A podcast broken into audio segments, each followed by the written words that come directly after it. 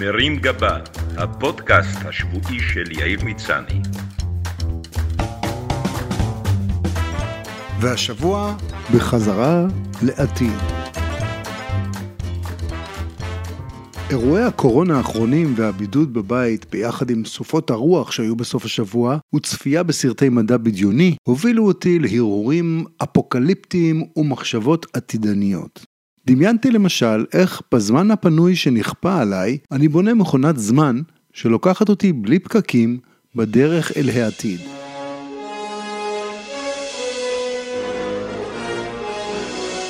משם, לכבוד יום הולדתי ה-80, שהתקיים ב-2038, התיישבתי לכתוב לנכדיי קצת על זיכרונותיי משנת 2020.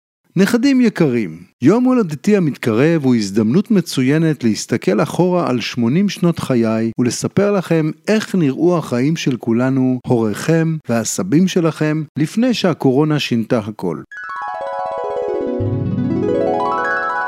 כמו שבוודאי ראיתם בסרטים ישנים מלפני 2020, בעבר אנשים נהגו להיפגש במה שכונה מקומות ציבוריים, שנשאו שמות כמו קניונים, חנויות, שווקים, מסעדות ועוד. אנשים היו נוסעים לשם בזמנם הפנוי באופן חופשי וחוקי, מכנים את המכונית הלא אוטונומית בחנייה, סוקרים את בתי העסק וחלונות הראווה ורוכשים מוצרים מול מוכרים בשר ודם, בלי להקפיד על מרחק של שני מטרים זה מזה, ובלי לחשב מסלולים בליסטיים של אפצ'י.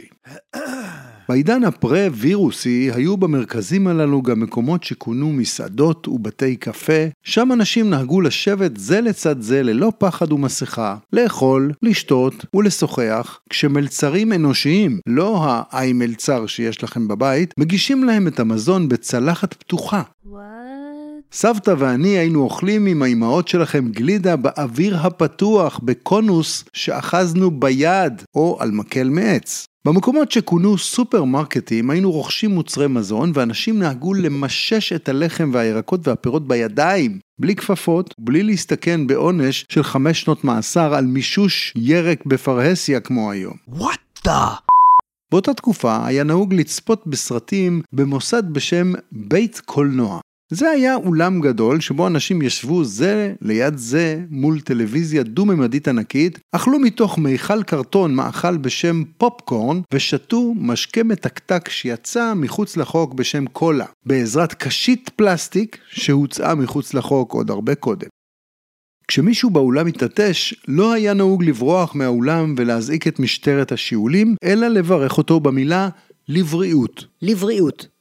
מוזיקה שהיום משודרת הישר למוח שלכם הייתה מבוצעת על ידי זמרים מול קהל חי. האמן היה עומד על במה במקום שכונה תיאטרון או מועדון רוק ושר בזמן שהקהל שותה בירה או אלכוהול. ולא תאמינו, לאחד ממותגי הבירה הפופולריים באותו זמן קראו קורונה. זה יישמע לכם חולני לגמרי, אבל כשאדם פגש את רעהו, הוא נהג ללחוץ את ידו. אם היה ביניהם קשר עמוק יותר, הם גם חיבקו זה את זה, ונתנו זה לזה נשיקה.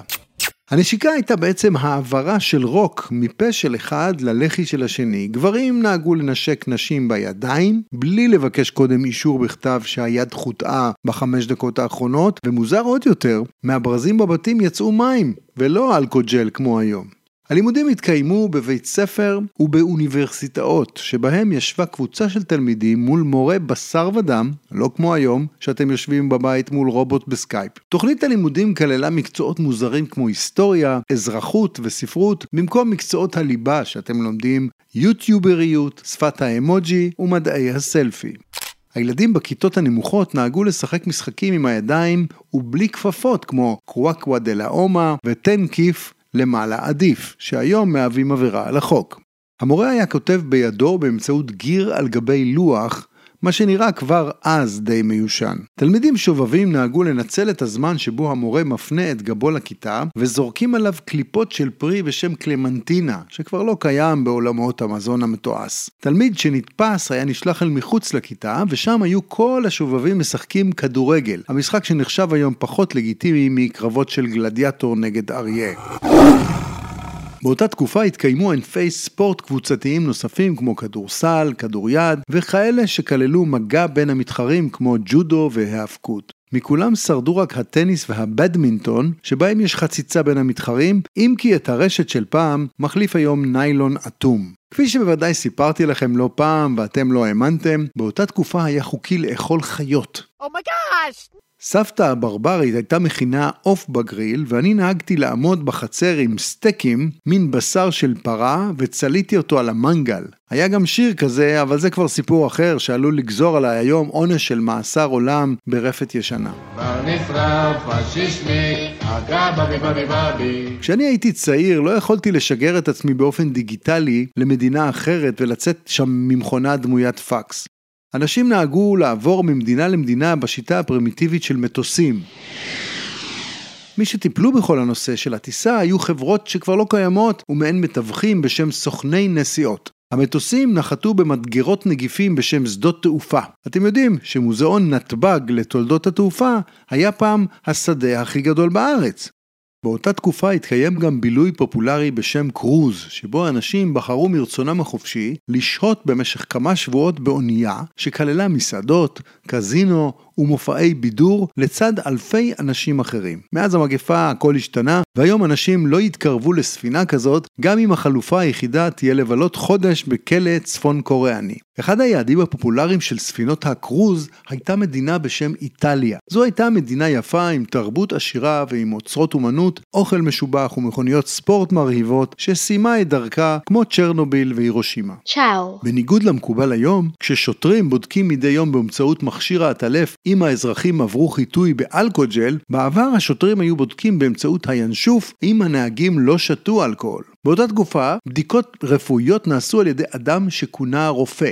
כשהייתי חולה, הייתי הולך אליו והוא היה תוחב מקל לגרון שלי ומקשיב לדפיקות הלב שלי. כדי להבין את מצב הריאות של הגברים, הרופא היה אוחז באשכים ומבקש מהם להשתעל. על הדרך שבה נערכה בדיקת ההרמונית אני מעדיף לא לדבר בכלל. Thank you. מובן שמאז המגפה הכל השתנה, והיום כל הטיפול הרפואי נעשה על ידי הדוקטור רובוט. חסר הבית שהראיתי לכם היום ברחוב היה פעם איש עשיר מאוד והייתה לו רשת מלונות בשם הילטון. אנשים שילמו לרשת שלו כסף כדי לישון שם ביחד עם מפיצי וירוסים אחרים. היום נכדים יקרים, האיש העשיר בעולם הוא כמובן רמי לוי שבתקופת המגפה הרוויח מיליארדים ממכירת נייר טואלט ושימורי טונה. חוץ ממנו, בשנת 2021 פרצו לצמרת עשירי העולם כמה צעירים מתחום השליחויות, עם חברות כמו צץ רץ, זיגזג וטוס טס. נשיא ארצות הברית אגב היה אז איש מבוגר בשם טראמפ, היום, כפי שאתם יודעים, הנשיאה היא גרטה טונברג. קצת לא נעים לדבר על זה, אבל רק מי שחי אז יזכור שבאותה תקופה, פעולת הרבייה האנושית הייתה עסק מהנה, שכלל מגע בין בני אנוש, ולא הסתכם כמו היום בערבוב של מבחנות בבלנדר. אבל כל תקופה והיתרונות שלה. אז שיהיו לכם חיים טובים, וכמו שאומרים היום, עד 120 אלף שנה. מרים גבה, הפודקאסט השבועי של יאיר מצני.